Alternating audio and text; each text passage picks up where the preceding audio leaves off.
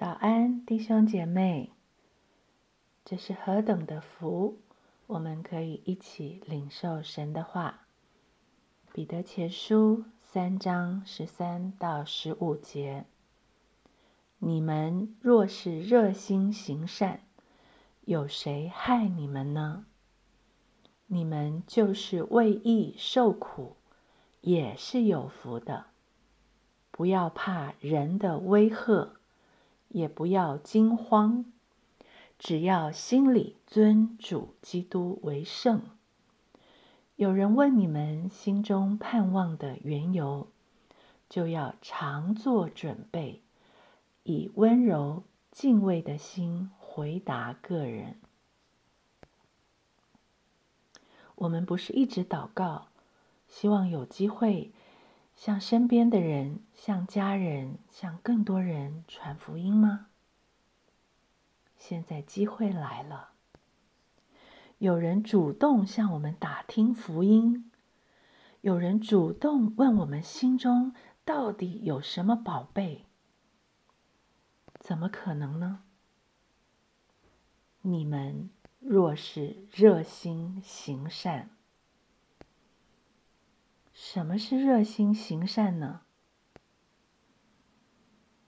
这里强调行善需要一个火热的心，需要逆向思维，需要颠覆潮流的反其道而行，也就是昨天上文所说的“一心追赶”。没有这样的心智。我们的生活只能随波逐流，放纵私欲。根据昨天的上文，当我们面对有人恶言相向、威吓我们的时候，传福音的时机来了。若是我们禁止了舌头不出恶言，嘴唇不说诡诈的话，我们就是。离恶行善。当我们被辱骂，正在挣扎要不要以辱骂还回去的时候，传福音的机会来了。我们在辱骂中反倒祝福，我们遇到征战斗殴反寻求和睦，并且一心追赶和睦。就是热心行善了，而那原本敌对我们的人，要毁谤我们的人，看见我们不以恶报恶，以辱骂还辱骂，并且反而寻求和睦，一心追赶和睦，他们原本要苦待我们，毁谤我们。反倒因我们的善行被震动。当我们活出不为恶所胜，反倒以善胜恶的生命，有人看见我们与众不同的反应，我们就仿佛是把炭火堆在敌人的头上。他们会惊讶的问我们。盼望的缘由是什么？让我们可以活得与世人不同呢？为义受苦，竟为我们打开了一扇传福音的门；一心寻求追赶和睦，竟为我们杀出了一条传福音的活路。我们可以。以敬畏的心向人诉说福音，我们可以以温柔的心向人回答我们心中盼望的缘由。我们可以，因为温柔的基督在我们里面活着。我有温柔的生命本质。我不但可以活出不以辱骂还辱骂的温柔生命，也可以以温柔的话语来传讲福音，带给我的盼望。因为我心中尊主基督为圣，他是我的主。我有一位主人，我不用替自己伸冤，因为我心中敬畏那按个人行为审判人的父为主。我不需要以恶报恶，我可以顺从圣灵，不放纵私欲，因为真理使我自由。真理已经给了我不滥用自由的自由，我是可以为真理做见证的。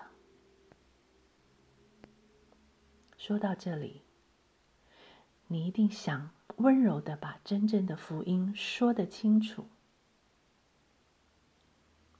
彼得告诉我们，必须常做准备，不是突发的。福音的核心真理必须每一天、每一时刻稳稳的在我们心里扎根，常常在我们心里反复思想。你想要把真实的福音从里到外的活出来吗？那我们必须对福音有把握，必须完全相信主耶稣基督在十字架上所成就的，那才是福音，能救我们、改变我们生命的福音。我们心中盼望的缘由，正是在此。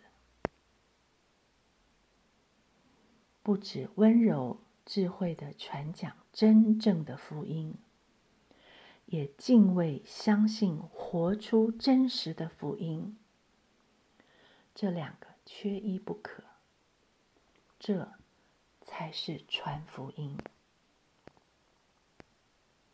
就算对方不正面回应我的善行，不与我和睦，还是苦待我。弟兄姐妹，我们居然有了机会可以为义受苦，这也是有福的。